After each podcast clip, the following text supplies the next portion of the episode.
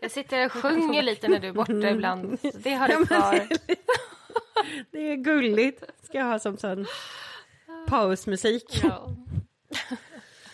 Men då får jag säga varmt välkommen till etern, Anna Palm. Hur är läget? Tackar. Hej. Jo, det är bra. Det är bra. Mm. Ja. Hur är det med dig? Jag har haft en vecka. Jag har haft en vecka. Jo, men det är bra. Ja. Jag har också haft en vecka. Nu pratar vi om varandra. Men alltså, vad har hänt i din vecka? Vet du vad? Jag har fått ett skrivbord. Jag har fått en arbetsplats. Oh. Och är det sant? Ja, och jag tänker tillbaka och bara, jag kan inte minnas. Jag tror inte jag har haft ett eget skrivbord sedan jag liksom bodde hemma när jag var barn. Ja. För, liksom, som är min, så här. Nej, men det är ju fantastiskt. Och vi flyttade in här i maj, så vad är det nu då? Det är väl 7-8 ett halvår sedan. Flyttade vi in här och så har vi liksom, vårt sovrum har varit så här bortglömt hörn som är så här oinrätt. Men nu har vi lyckats måla om och inreda vardagsrummet, så det är liksom, vi ska ha inflyttningsfest här snart. Ja, men nice. Så, men ja, så bara insåg jag så här, men hallå, vi har ju ett hörn i sovrummet där det faktiskt får plats ett skrivbord, så slipper jag liksom få panik på disken varje gång jag ska sätta mig med datorn och göra någon jobba liksom. Och röja hela köket innan liksom, jag kan sätta mig. Så igår så var vi ute och skulle köpa på Blocket ett skrivbord. Så här, det var Mio-skrivbord med liksom bokhyllor som är liksom integrerade, liksom det sitter ihop. Det är liksom en skrivbord med två hyllor. Så. Jättebra. Mm. Men då är det en lite större mackapär än vad som går in i en bil som vi kommer med, kanske. Såklart. Ja, så vi kommer fram så här jättefint hus och väldigt ordnat och odlingar och swimmingpool utanför. Oj. Ja, verkligen så här. Och så kommer man in där och bara, här står skrivbordet och bara ja, den här ska då in i våran baklucka. Och hon bara, ja, kanske vi får låna en skruvmejsel. Vi provar om det går. Och hon bara, jag går och hämtar skruvmejseln. Ja, precis. Jag kommer snart. Så bara bär vi ut den där och bara hivar in i så här. Så går den in, det går in liksom, tills det liksom kommer någon liten utbuktning där då i bagageluckan. Och så är det verkligen så här, det är 3 centimeter för mycket på det här skrivbordet. Åh gud, vad irriterande. Ja. Men vi hade ju takräcken med oss, så då började vi skruva på dem och så hade vi 2 remmar. Och bara, okej, med 2 remmar, men det behöver åtminstone vara 3 punkter, va? För att säkra. Liksom. Och då jag tror att vi stod i 20-25 minuter och surrade på det här skrivbordet. Och hon hade ju så här gått in för länge sedan och jag bara, hon står och försöker titta på oss i köksfönstret och vi bara, och skilsmässopapperna var nästan framme. Det var liksom så här, jag bara, jag tror inte på den här surrningen. Och så min sambo bara, jo, det går bra. Jag bara, nej, det funkar inte. Du måste surra så här. Och så bara till slut efter en kvart så bara surrar vi på mitt sätt. Och så surrar du så bara, nej, det funkar inte heller. Och så, det var min spel. Jag bara, okej, förlåt. Du har rätt. Så. Och det är så jobbigt att ha fel när man är så arg och stressad. Ja. Så han var ännu argare faktiskt. Så jag vann lite ändå. Åh, vad skönt. Men sen surrade vi på hans sätt och då blev det rätt ändå. Och sen åkte vi på... Nej, men jag tänker att hon i fönstret eller ju bara stått och liksom väntat på... De kommer ju aldrig åka härifrån. Ja, nej, ungefär så. Jag kommer ju vakna imorgon och så kommer de liksom komma ur ett tält.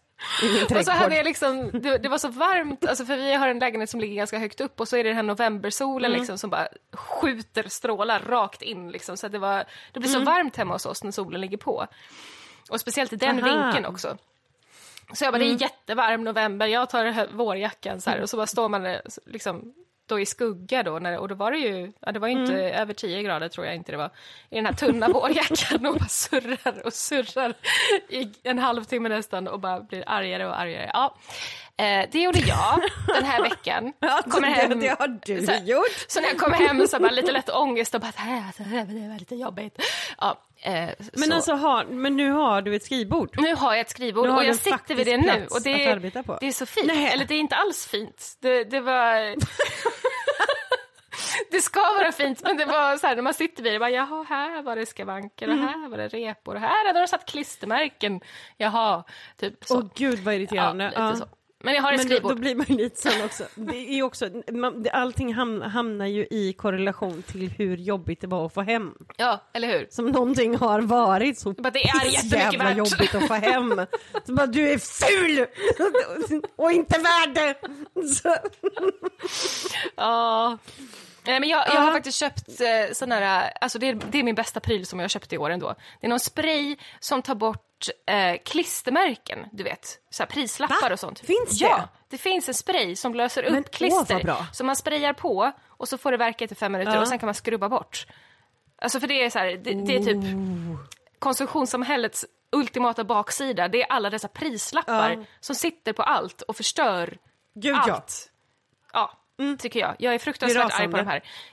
Men nu har jag en spray. Jag får också panik av den här klister liksom fyrkanten som blir kvar när man har tagit bort. Ja men precis, det är det. Som det alltid fastnar ludd i. Och jag bara, har vi inte kommit längre i vår utveckling än att vi kan så här, uppfinna klistermärken som försvinner? Vi har skickat folk till månen. Ja, precis. men det här. På varenda pryl man köper så ska man ha klister. Ja, men nu har jag köpt en spray för det. Så att jag kommer få bort de här klistermärkena, tror jag, som de här barnen har satt på det här skrivbordet också. Men ja. Vi får se. Alltså jag får panik av det där med barn som ska hålla på och sätta fula klistermärken överallt. Ja.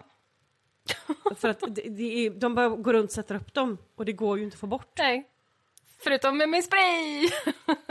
Med din spray, precis. Det är ju fantastiskt. Hur var din vecka, Annika? Nej men alltså, min vecka har varit... jag har ju hittat... Jag läste en artikel och såg ett liksom nyhetsinslag för ett tag sedan som är ohotat det roligaste jag har hört på väldigt, väldigt länge. Ja, vänta, var det den du skickade till mig då? Nej, det var inte, det är en annan. Okej. Ja, precis. Men det var att man håller ju på mycket nu liksom med prova olika maträtter och vad som är klimatsmart och det ena med det tredje. Och då dyker det upp en historia där någon förskola i Stenungsund har blivit först i världen med att servera sjöpung. Ja. Till barnen. Oh. Och jag kan inte fungera som människa av det här för att det här är för roligt. Sjöpung. För då har de liksom ett helt nyhet. De här ovetande söta barnen rantar omkring. Ja. Och så är det en massa vuxna som har liksom stått framför en spegel och övat på att säga sjöpung så många gånger. Nej. Så att de kan säga det utan att bryta ihop. Nej. Och ska prata alltså, filmar in i matsalen och de har gjort så här. Nej men alltså har de gjort två maträtter på det här då. Sjöpungsfärs har de gjort lasagne och vårrullar. Och det är liksom flera människor och en jätteexalterad mattant som pratar om hur spännande det här är. Och jag kan inte. Alltså det här är för roligt. För min hjärna går ju till allting runt omkring. Ja. Tänk dig att liksom vara administratör i det här. Och vara tvungen att liksom ringa människor. Mm. Och ha så här logistiksamtal där man måste säga sjöpung jättemånga gånger. Men alltså ibland kan jag bli så här... Och inte... Måste vi ha de här orden som liksom uppenbarligen är ålderdomliga som inte fyller sin funktion längre liksom. Precis. Det blir så dumt. Alltså jag kan liksom... Men du har hört talas om stället här uppe i Stockholm som heter Pungpinan, eller hur? Nej! Jo, det är på riktigt en busstation och ett villaområde som kallas för Pungpinan. Vi har även fittja. Jag måste åka dit och ta kort. Ja, just det. Ja, jo, vi har också fittja och vi har... Alltså, det finns ett gäng. Och ibland så blir jag så här... Ja, men ni där på västkusten, ni har väl 6 dregar? Har ni inte det? Jag vet inte. Jo, det är någon by vid Borås som heter så. Alltså. Den har jag åkt förbi ibland. Ja. Och jag bara så här, hörni, så här, svenskar, kan vi inte liksom så här kollektivt bara resa oss i så här protest? Ja, ett samtal om det här. För att det går, men det är ju det jag menar, det går ju liksom inte, tänk dig, alltså allt ifrån beställning till att man måste liksom ha någon slags möte med PowerPoint-presentation, ja, där det ska stå någon sån här liksom stasad säljare med frisyr och du vet såna här loafers, ja. och prata om liksom hur sjöpungen är vår kulinariska framtid, ja. Och sen steg jag ännu längre och alltså, om vi tänker, om vi liksom tar några steg tillbaka och ser det här från ett liksom evighetsperspektiv, ja, så har jag bara så otroligt roligt också tiden, ja, som det här händer i, ja. För jag tänker, om du liksom leker med tanken att de visar så här bilder från förr om 75 år. Mm. Och så kommer det upp en reportage om de stackars krigsdrabbade barnen i Stenungsund som var tvungna att äta pung på föris. Det är för roligt. Det kan liksom inte vara krig i Ukraina och att de börjar experimentera med sjöpung i Stenungsund samtidigt. Det är för kul. Så det här har jag. Och det här har jag haft väldigt, väldigt mycket glädje av. Ja. Men det är fint. Det är fint att hitta, ja, glädjeämnena i vardagen. Ja, ja, exakt. Så de som inte har sett det här spektaklet, välj glädjen. Ni får, välj glädjen och googla på sjöpungsfärs i Stenungsund. Ah. Jag orkar inte. Det är för roligt. Alltså, folk måste sluta. Man kan inte hålla på med såna här kalankalam. Åh gud, så att det var ett intro. Det har jag tänkt på det sista. Ja.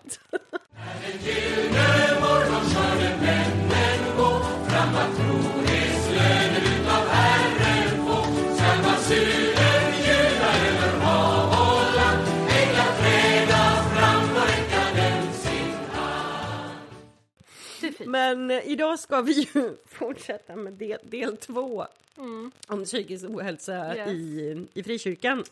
Så vi drar väl igång med det här. Det har ju varit ett ganska långt samtal, men vi valde ju att dela upp det i 2 delar. Ja. Och sen så fortsätter vi väl bena lite. Och vi vill säga än en gång att vi är varken teologer eller psykologer eller någonting sånt, utan vi pratar från egna och andras erfarenheter i de här ämnena. Ja.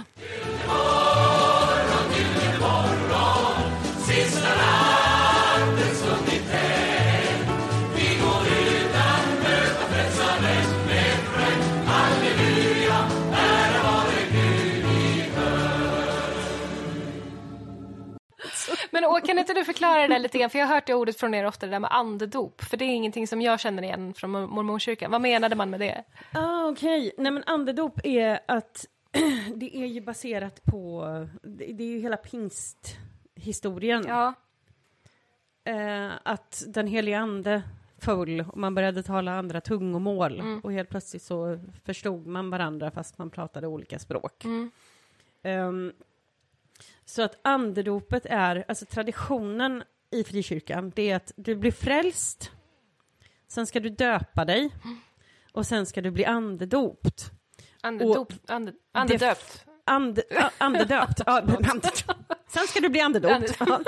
Andedöpt, ja. Precis. Ja. Du ska bli, ja, traditionen i frikyrkan är att du ska bli frälst, sen ska du döpa dig och sen så ska du bli andedöpt. Och traditionen är då att när du blir andedöpt, det är när du får tungotalet. Som ju har förvrängts. Just det, när de väldigt, det är lite annorlunda från, ja precis. Ja. Det började med ett språk som gjorde att alla förstod varandra, till att gå till ett språk som ingen förstår. Som bara anden förstår. Det fanns en fras som man kunde upprepa för att liksom bli förlöst i sitt tungotal. Ja. Och det var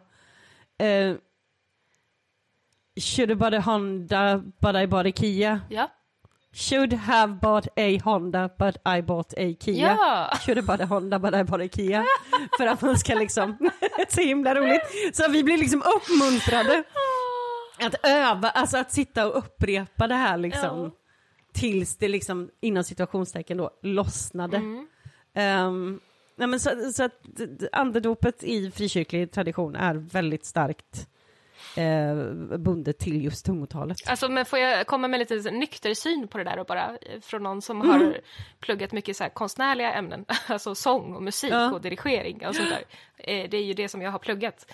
Alltså det är ju liksom en väldigt så här, alltså att lära sig vara kreativ handlar ju väldigt mycket om det där att du liksom, du gör enligt en mall tills du liksom, tills din egen kreativitet börjar liksom lossna. Alltså så funkar det ju när man improviserar i sång eller när jag liksom står och dirigerar en kör eller ska skriva berättelser, alltså vad som liksom att man, det är så man övar sig i kreativa hantverk. Så att ja, men de som, alltså det är så konstigt då ifall man så här, och så till slut så bara lossnar det med anden så här, bara nej, det är så vi funkar som kreativa varelser. Det är liksom det är inget magiskt, det är inget andligt i det. Eller jag menar, det kan du väl kalla det om du vill. Det är liksom, det är en mekanism som det är ju, som vi är uppbyggda kring liksom. Mantran liksom. Mantran som gör att du får loss en annan del av hjärnan till slut. Ja, liksom. Men precis, alltså för det är så här, alltså, okej, du kan klippa bort det här om det blir för långt, men liksom om man ska öva jazzimprovisation som jag har tagit ganska många lektioner i så här jazzimprovisation, då står man ju och analyserar så här jazzstyckena och så lär man sig liksom jazzskalorna, alltså de olika skalorna, och så tar det bara där där,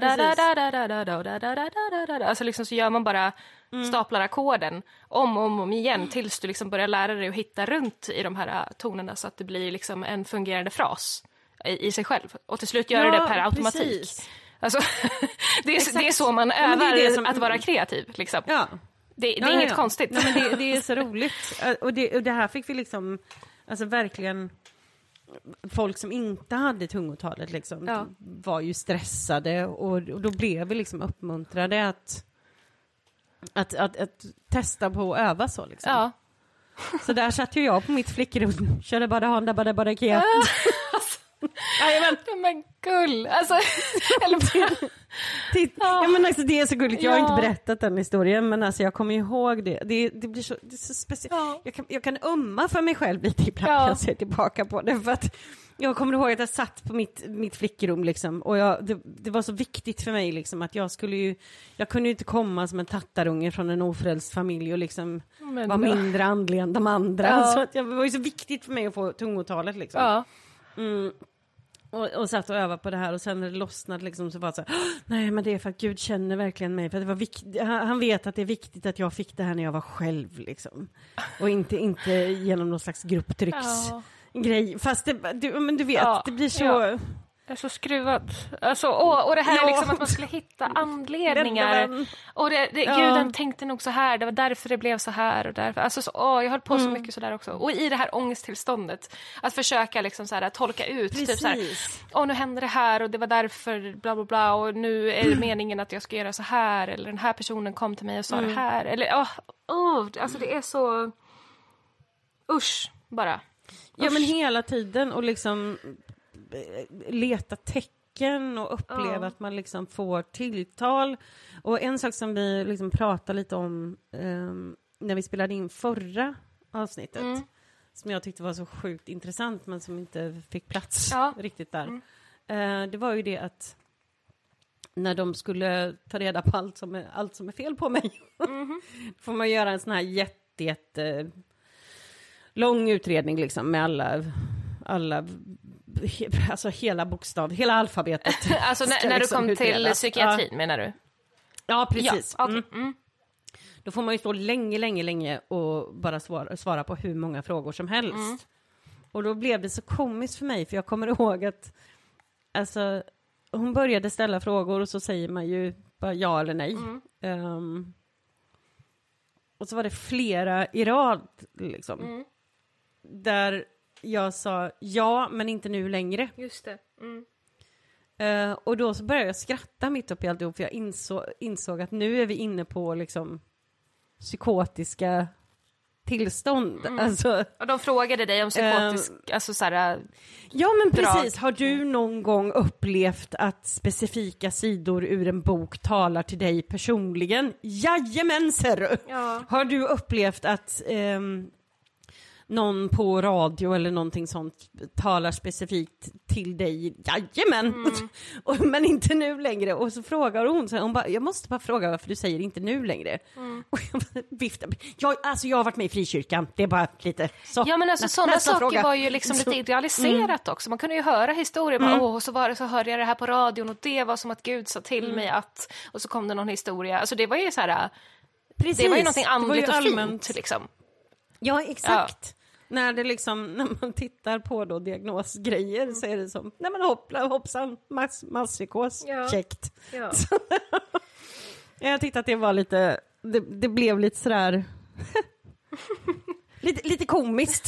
Så. Lite festligt tyckte jag. Nej, men lite, men sen, när den gyllne morgon de avsomnade träda fram ur gravarna att Herren se.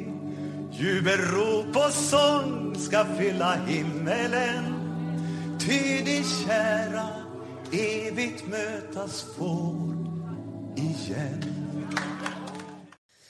Nej, men jag la ju ut där på Vinagornas Facebook och Instagram och berättade att vi skulle spela in om psykisk ohälsa. Mm. Och sa att folk får gärna dela sina erfarenheter av just psykisk ohälsa i frikyrkan. Yep. Jag har ju sagt det att mina erfarenheter, mina personliga som jag berättar om, det är ju som sagt 90-talet och 00-talet. Mm. Här är ju en bredd, en väldig blandning. Så att det är ju allt ifrån längre tillbaka till närmare nutid. Mm. Men det är intressant att liksom se likheterna. Mm. Vi har en person som skriver här. Jag fick höra av en andlig person att demoner slog på mig för att jag inte kunde sova. Mm. Pastorn skulle då be bort min orosande. När jag led av tvångssyndrom och ångest så blev jag beskylld för att inte tro tillräckligt. Ja. Det är ju en sån klassiker. Mm. Så jag blir mörkrädd. Mm. En annan här skriver... jag hörde predikan om att man inte skulle ta antidepressiva för att Gud ska hela dig. Så jag gick mellan 13 till 18 år helt utan hjälp. Nu mellan 19 till 22 år har jag varit inlagd på psyk 4 gånger och får äntligen hjälpen jag hade behövt vid 13 års ålder. Mm. Kämpar varje dag med självmordstankar som växer fram på grund av tron på himlen. Mm. Alltså det är... Och vi fortsätter här. Ja. Var ska jag börja? Jag har lidit av psykisk ohälsa hela livet. Uppväxt i en strikt gammaldags pingstkyrka och fastnade som tonåring i den karismatiska United-sekten. Mm. Jag har blivit utsatt för påtvingad förbön med exorcism fler gånger än jag kan räkna. Mm. Men har också deltagit i förbön för andra. Det var även mycket skadade att man inte talade om känslor alls utan att alla skulle vara så glada hela tiden. Mm. Att inte få veta att min inre röst är min egen och det är inte djävulen som pratar i mitt huvud när jag har ångest eller suicidala tankar. Just det. Så fort jag hade ångest, lika med hela tiden, så var det en andlig kamp.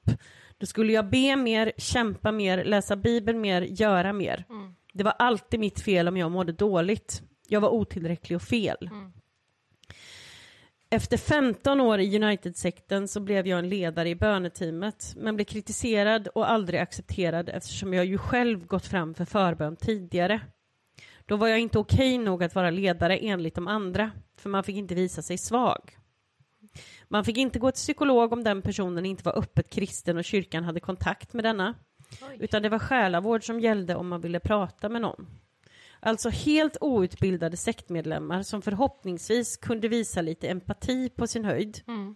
Dessa skulle man berätta sina djupaste sår för, helt utan tystnadsplikt. Mm. Det fick mig att lämna till slut. När det jag berättat i förtroende till pastorn under själavård togs upp som ett varnande exempel om dåliga föräldrar följande söndag.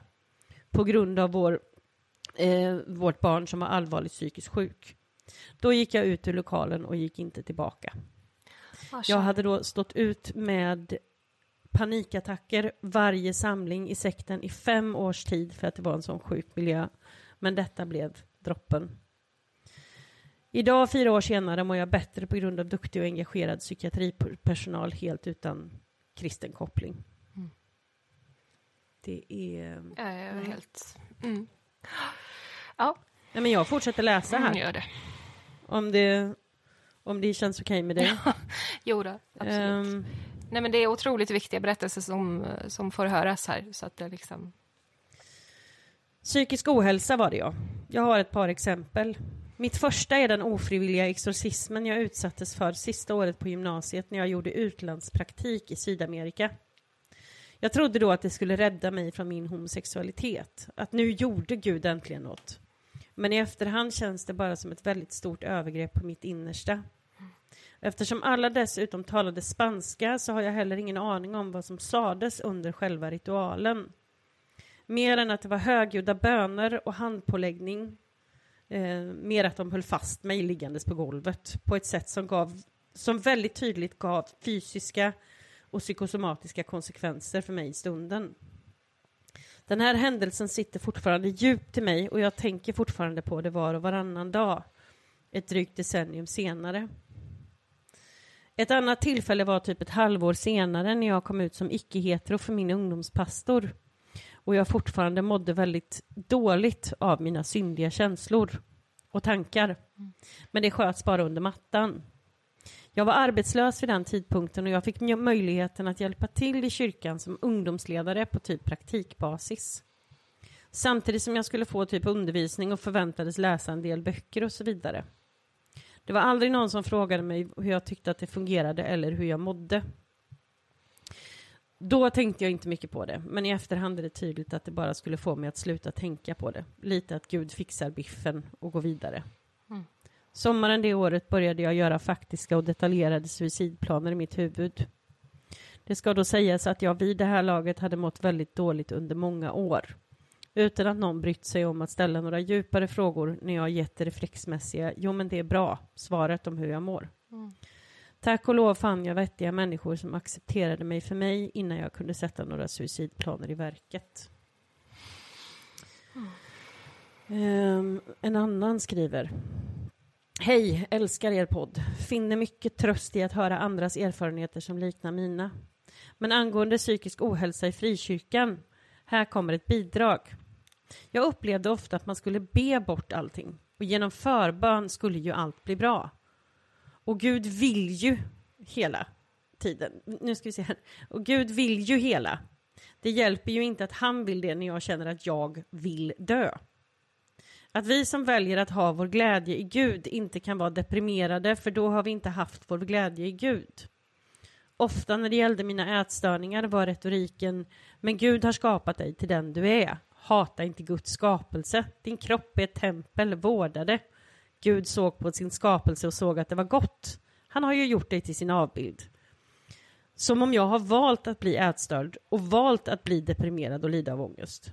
Och som att jag syndar mot Gud genom att hata mig själv. Mm. Det är en tjej som skriver in här om Livets Ords kristna skola. Mm. Hon berättar om 2 incidenter. Från högstadiet. En kille satt och skar sig i handen med en pennvässare som han hade plockat sönder. Läraren såg det och skällde ut honom i flera minuter. Jag räckte upp handen och sa något i stil med att ibland skadar sig folk med flit för att de mår dåligt. Tänkte att hon skulle sluta skrika då. Men då blev han ställd mot väggen om hur han mådde istället. Mitt bland alla ungar.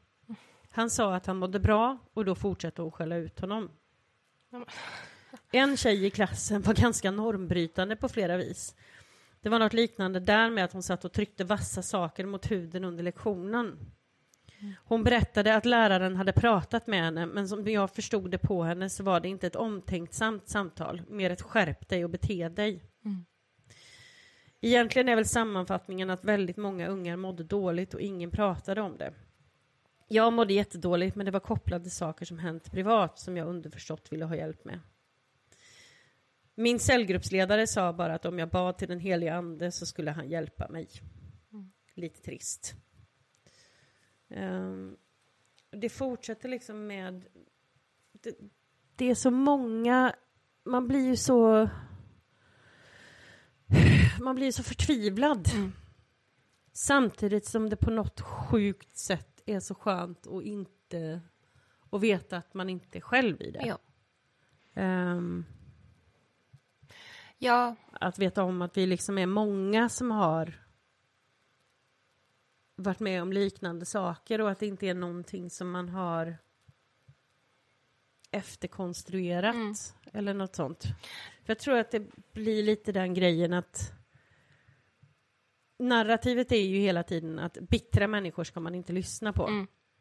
Hon har lämnat, hon är bitter, hon har lämnat, hon är psykiskt sjuk. Mm.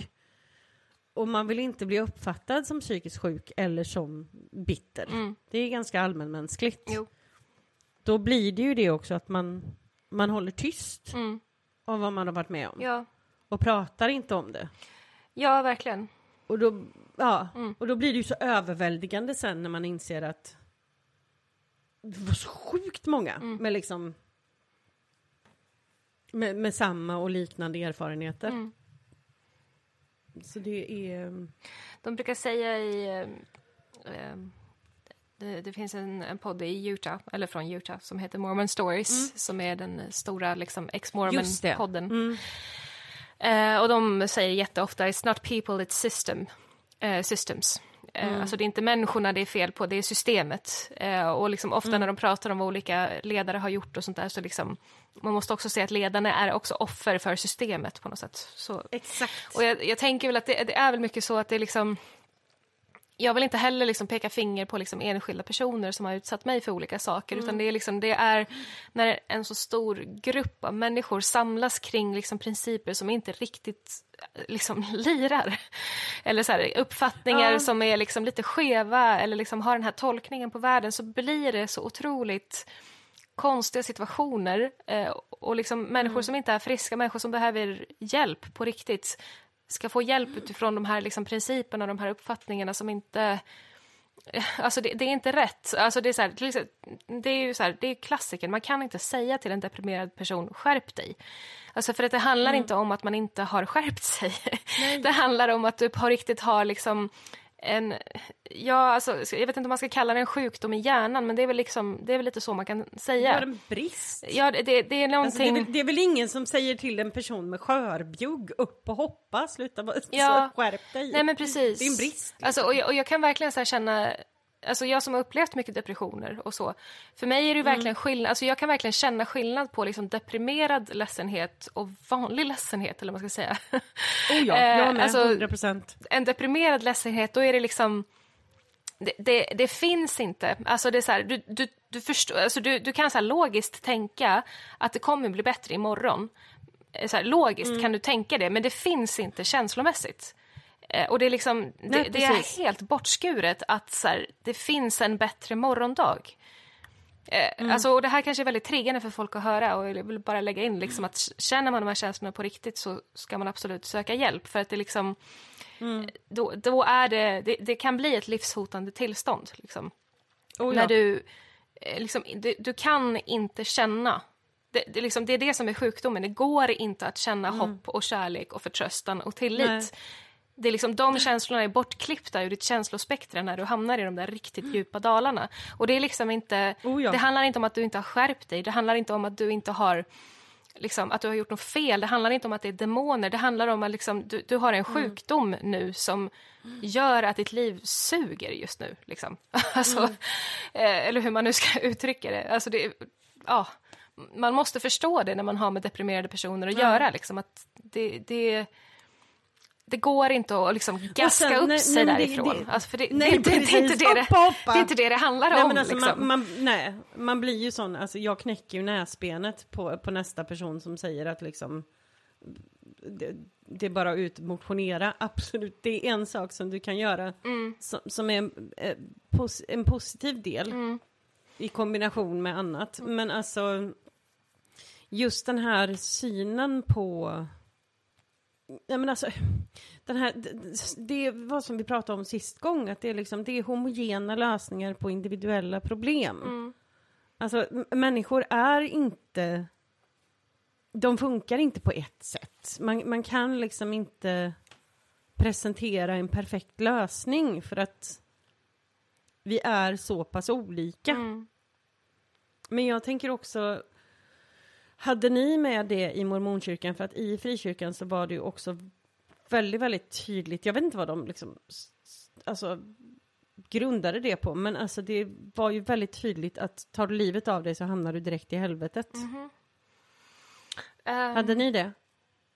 Nej, det kan jag inte minnas i alla fall. Att det var så. Mm. Men däremot så var det ju några år efter att jag hade hoppat av så hade vi ett självmord liksom, i min... närhet och då var det liksom, då kom vi tillsammans familjen och liksom, några var med i kyrkan, några var inte med och sådär och då pratade liksom någon som var med i kyrkan som att såhär, nej men det här är, man ångrar sig när man har tagit livet av sig, man ångrar sig på en gång och liksom pratade om det som att, men det var inte något fördömande i det utan det var liksom det var nog mera sorgligt kring det så. Mm. Så jag vet faktiskt inte vad mormonkyrkans liksom officiella hållning på självmord är. Det var ingenting som jag uppfattade. Däremot, alltså, när jag själv var väldigt deprimerad och liksom plågades av sådana tankar så skämdes jag ju väldigt mycket för att det var ju liksom... Jag skämdes över att jag ville förstöra någonting som Gud hade skapat, typ så. Så att jag jag drabbades av liksom skuld för att jag mådde dåligt. Mm. Och liksom önskade någonting som inte var bra. Alltså så att i den religiösa liksom synen så blir ju det resultatet liksom, ifall man tänker liksom att Gud har skapat oss och han har gett oss livet och bla bla och så vill man dö. Alltså då blir det ju så här, ja men det är ju någonting syndigt i det för det är ju liksom emot Guds plan typ. Så det är väl ofta där liksom resonemangen hamnar att det är liksom syndigt mot Gud att vilja ta livet av sig typ. Ja, men lite så här, här liksom, där sitter du, din otacksamma fan, så mamma behöver känna sig sämre när man är redan är deprimerad liksom. Nej, men det blir helt... Men jag hade ju lite den här känslan att när jag läste igenom de här och när jag satt och tänkte tillbaka liksom på mina och vänners erfarenheter och allting sånt, så blev jag ju bara sån att det här är så fucking jävla nattsvart. Ja. Så att alltså just den här biten, och jag tänker lite så här också att kyrkan följer ju också på något sätt samtiden. Så jag ville kolla lite om den här synen har ändrats någonting. Så jag har pratat med 3 pastorer, präster runt om i Västra Götaland. Just det. Och de är ju ganska eniga i att det har hänt väldigt, väldigt mycket på den fronten. Så att en av pastorerna pratade jag med i telefon. Och hon liksom pratade mycket utifrån att det är en... Alltså i hennes församling i vilket fall så är det mycket, mycket mer kontroll på själavården. Okej.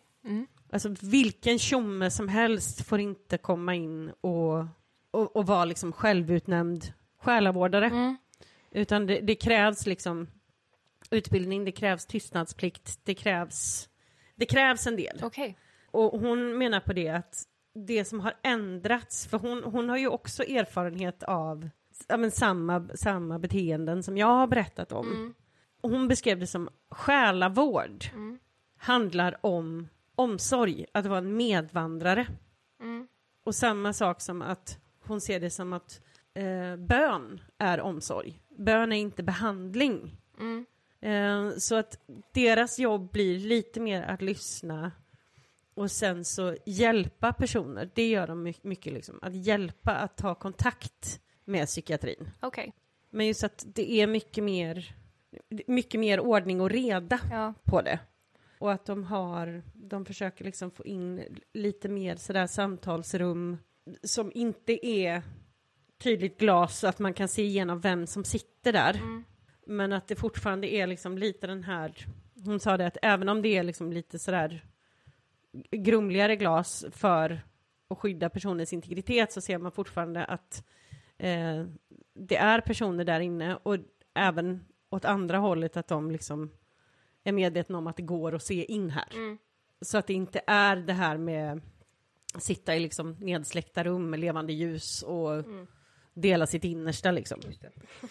Men den andra pastorn som jag har pratat med, jag har ju många av de här historierna som jag har fått in. Jag tänkte ju det att, alltså, jag har ju givetvis liksom censurerat allting. Så att man inte ser vem det är som har skrivit eller någonting sånt. Men jag lät honom få läsa vissa delar och svara på det här. Av de breven som du läste upp? Ja, precis, de som jag läste upp. Ja. Och det är givetvis liksom hos vinhägorna så är det integriteten före allt. Det är, delar jag berättelser och allting sånt, så det är aldrig någon som kommer veta vem det är som har skrivit det. Det vet ju inte ens du liksom. Nej, som det vet jag inte. Spelar in med. Nej. Men jag tänkte att det kan vara en bra grej att faktiskt låta dem läsa igenom och få reagera på andra personer än mig liksom. Så den andra pastorn har skrivit en hälsning här och den går så här. Jag har tagit del av några av era erfarenheter. Berättelser om väldigt dåligt hanterande av både känslor, psykiskt mående och psykisk sjukdom. Berättelser om unga människor som i en redan utsatt situation blivit helt fel behandlade. Jag är så ledsen för det som ni har behövt stå ut med på grund av dåligt ledarskap, dåliga strukturer, kunskapsbrist och överandlighet. Men jag upplever och hoppas att situationen är en annan idag, i alla fall i den kyrka där jag jobbar. Vi i ledarskapet är överens om att det inte är farligt att vända sig till psykiatrin. Och sen så skriver han inom parentes, även om den också har många brister, men det är en annan podd. All sjukdom, både fysisk och psykisk, behöver vård. Jag tror att Gud kan hela mirakulöst, både våra kroppar och själar, psyken. Men det står på intet sätt i kontrast till sjukvården. Om någon har brutit benet behöver läkare uppsökas. Även om jag självklart kan be också.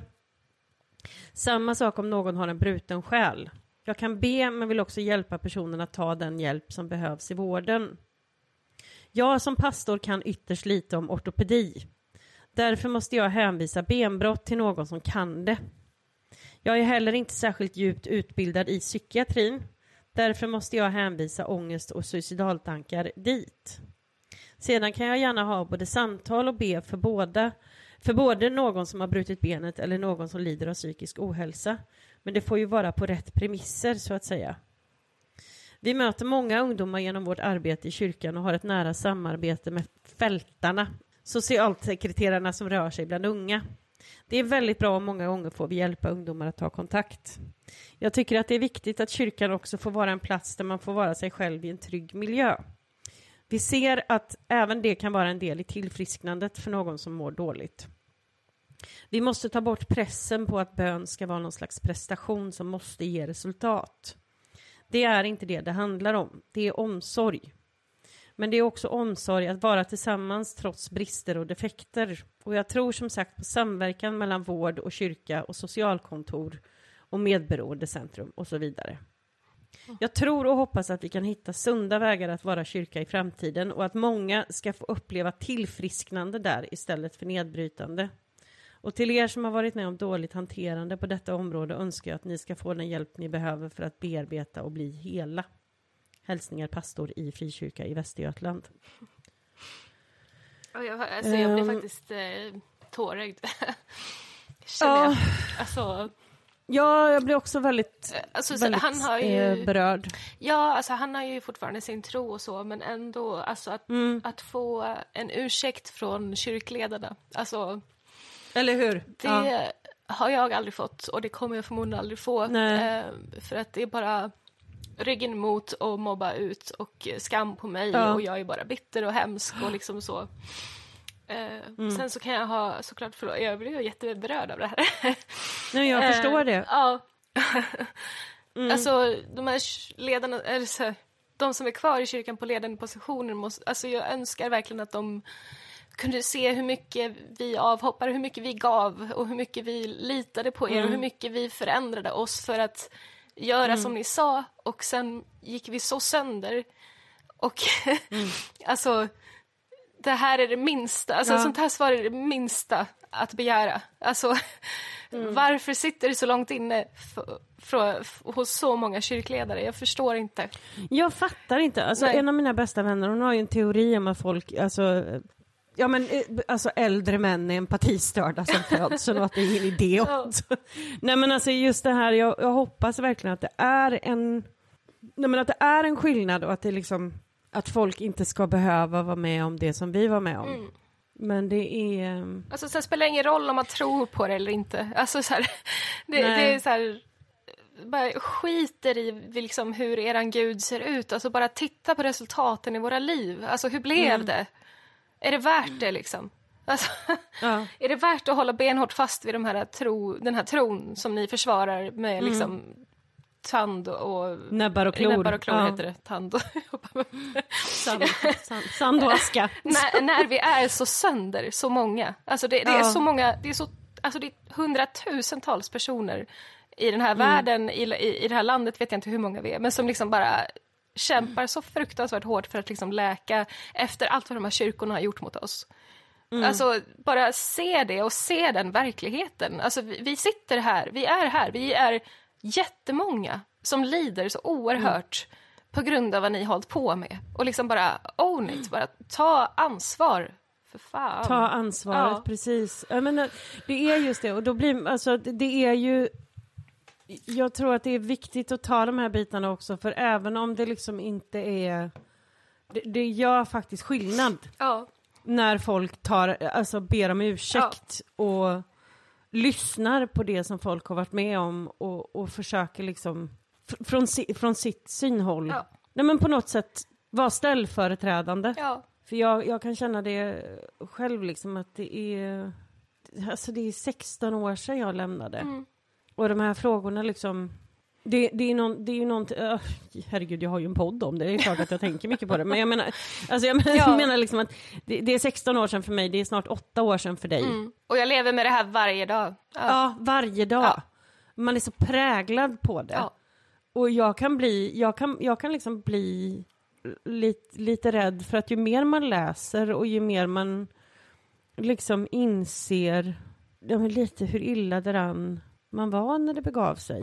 Det blir lite chock för mig, kan jag känna. Alltså jag tänker just specifikt på det här med skrupelossi. Yes. Och ju, det här med att liksom ha de här religiösa tvångssyndromen. Det är så mycket grejer som kommer upp, så mycket minnen och sånt som man... Ja, det är svårt att beskriva, men jag tror att för mig så blir det väldigt tydligt med det här med tvångssyndromen. Och att jag hela tiden var sån här, nej, men jag har inga problem. Jag har inte självskadebeteende. Man bara, nej, men du står maniskt och plockar hårstrån från din kropp varje kväll i 45 minuter. Det kanske liksom, alltså, lite så som jag höll på mycket med i tonåren liksom. Och att det är först nu som man börjar koppla de här bitarna till var de hör hemma på något sätt. Ja. För det är ju det som inte har funnits. Vi har ju alltså städats undan på något sätt. Som att slänga en barr i julgran liksom. Ja. Och det är svårt och det gör ont, för att det är år av ens liv liksom. Ja, jag känner ju verkligen så. Alltså det var verkligen bara så här, när jag inte sitter och säger amen och halleluja, sa inte vi, men i bänken längre, då är jag inte värd någonting. Alltså det är så här, jag kan inte räkna hur många timmar jag gav till den där kyrkan av mitt liv och pengar, alltså tid och pengar och energi och engagemang och liksom till de här människorna, till den här organisationen. Alltså jag gav så fruktansvärt mycket av mig själv. Och det är liksom, men så fort jag är någon liksom tycker någonting annat eller säger emot, då bara nej. Då liksom, man blir inte inbjuden på samtal, eller jag har blivit inbjuden på ett samtal faktiskt, men jag tackade nej för att det var så otroligt konstig intention som jag bara så här, inte kunde ställa upp på. Ja, precis. och inte så här efterfrågad, inte så här, alltså det är, från min gamla församling så är det en som hört av sig på 8 år och frågar om jag har en gammal not på en sång som vi sjöng tillsammans. Ja. Och jag tror inte att folk utanför riktigt förstår alltså hur djupt involverad man är i det. Nej. Alltså de förstår liksom inte att det här är relationer som du, i ditt fall, ja. Du lämnade ju inte bara kyrkan, du lämnade ju hela ditt liv. Ja. Var ju där. Ja, så var det.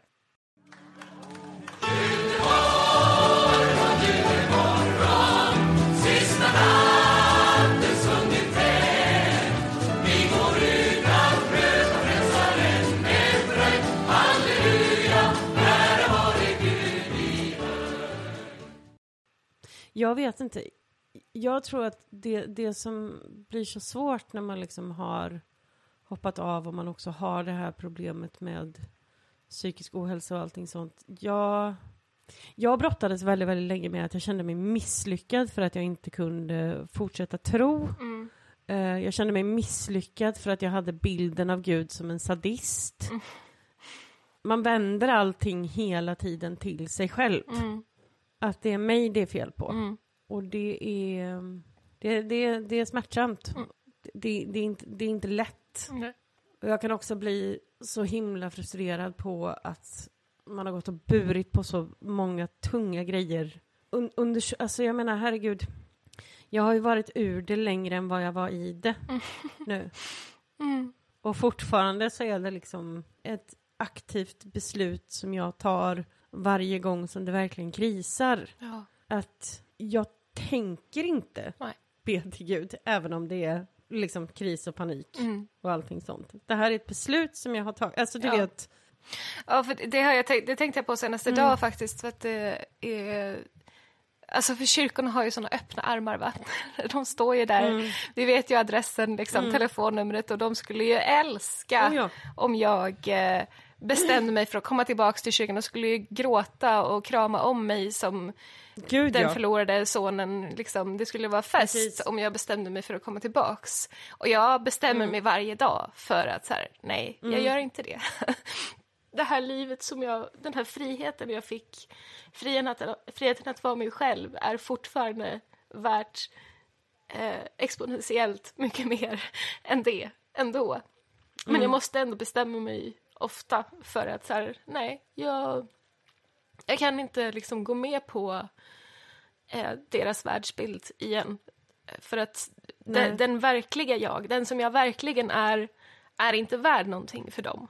Utan jag är bara värd någonting för dem när jag lever rätt och när jag omvänder mig och liksom så här, förfinar mig i Kristus, alltså blir en hjärntvättad sektmedlem igen. Det är då, det är liksom, den skulle de älska, men det är inte jag. Alltså jag är en annan, jag är den här personen, och att få vara den är värt allting.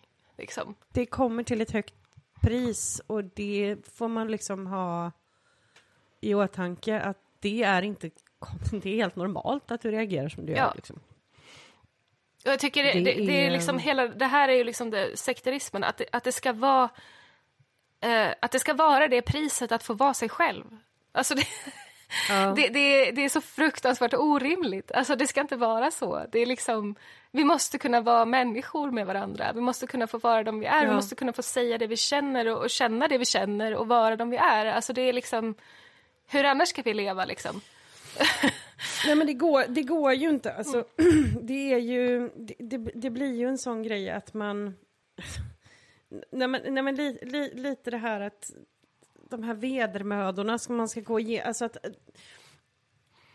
man kan inte gambla med den grejen. Du kan liksom inte försaka ett helt liv och gå emot allt som är du och allt du vill och allt du drömmer om, för att det finns en potentiell evighet där du liksom måste igenom en pepparkonksform för att komma in på något sätt. Jag tror också att det som är så himla, det som gör att man är så i grunden otrygg som person, det är just det här att du är välkommen och du är älskad, men det är på villkor. Liksom. Ja, men bara som en sån sak att sitta och lyssna på någon predikan då, som ni hade, eller tal som vi hade då. Och bara känna så här att nej, men vänta, jag håller inte med. Men man ska ändå sitta där och säga amen när det är slut, liksom. Och man får inte säga emot, för att då förstör du stämningen, liksom. Och så här, vi fick ju säga emot, men då fick vi istället veta att vi tänkte fel. Eller du vet... Vad sa du? Veta att... Att vi tänkte fel, eller du vet... Du ska tänka på det så här, du ska se det från det här hållet. Och... Ja, jo. Det är... Mm. Nej, men det är liksom hela upplägget. Det gör ju inte att man blir trygg som person. Nej, nej. Alltså, jag orkar inte. Ja. Jag tänker också mycket med det här med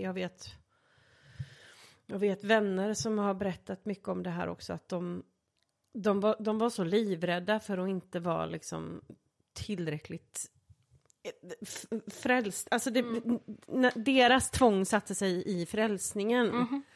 Därför att en sak som många av de här liksom, som var väldigt, väldigt vanligt i karisma, det var att de räknade hela tiden. De räknade allting. Och det betydde att de visste ju om att det liksom inte var så många människor på mötena som inte redan var kristna.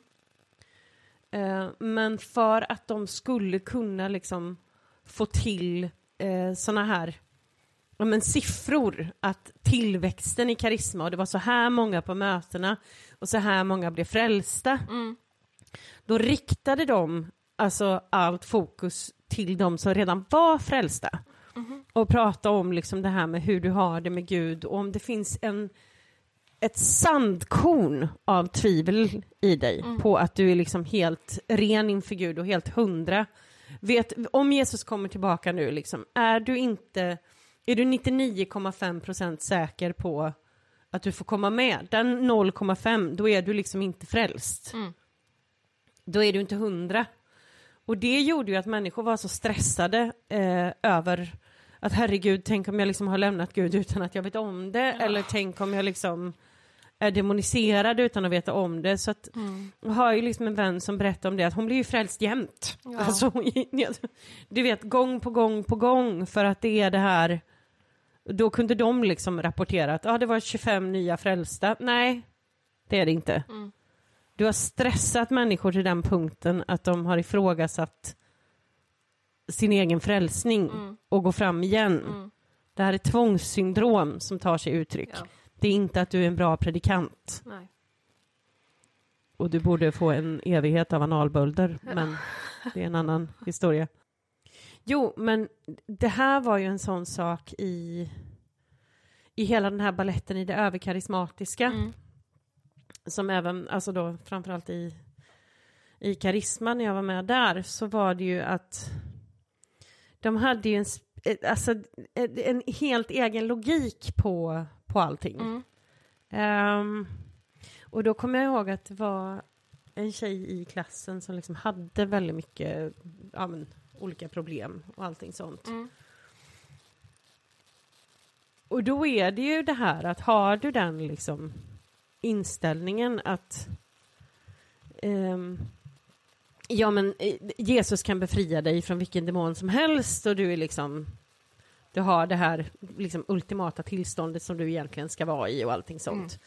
Men i och med att det liksom handlar om sjukdomar och psykisk ohälsa liksom, så då blir det ju inte bra. Det är ju lite det här som vi pratade om förut, att vissa använder det ju också som som ett frikort till att få ha tantrums som treåringar liksom. Ja. Men då så har de ofta en sån här logik i trosammanhang. Där alltså de kallar det för att du har så många, de säger att du har så många demoner i dig så att du kan inte bli fri på en gång. För det skulle bli skadligt för dig, så att du måste gå i måste vara en befrielseprocess. Alltså, och så ska de liksom ha koll på alla delar i ditt liv. Ja. Alltså var inne och picka i allt liksom. Ja. Och det här kan hålla på för människor i flera år. Ja. Och de här problemen försvinner inte. Och då är det liksom hela tiden att, nej men vad har du gjort? Hur har du syndat? Varför går det inte att befria dig? För att Gud kan göra det. Det enda som står emellan dig och friheten, det är du själv. Mm. Ett tips för folk. Om man vill. Det finns en podd som heter Medical Mysteries. Ligger på Spotify.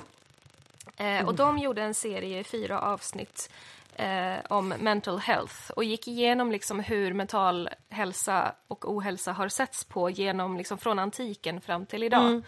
Otroligt intressant och otroligt så här tillnyktrande tyckte jag liksom, när man har haft den här andliga dimensionen och liksom trott att, så här, att ens känslor och tankar är liksom resultat av andar och demoner och andemakter och änglar och liksom, alltså, allt det här alltså, bara att få höra liksom så här, den vetenskapliga förklaringen på vad, liksom, vad det är som resulterar i att du känner och tänker på vissa sätt.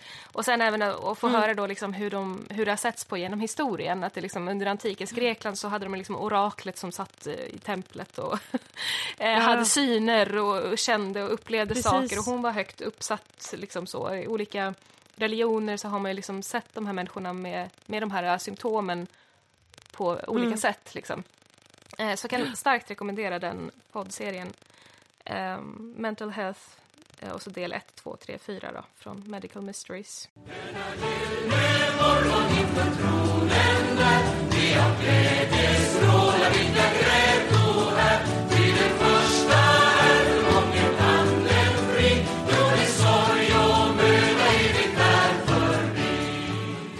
Ja, men nu har vi ju tagit oss igenom den här gölen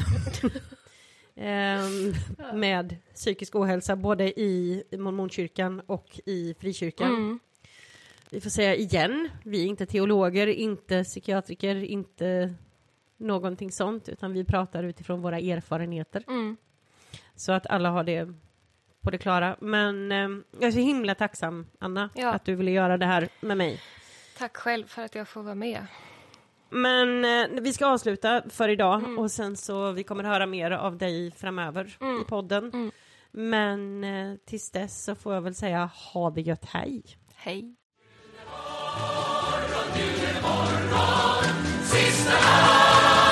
Sista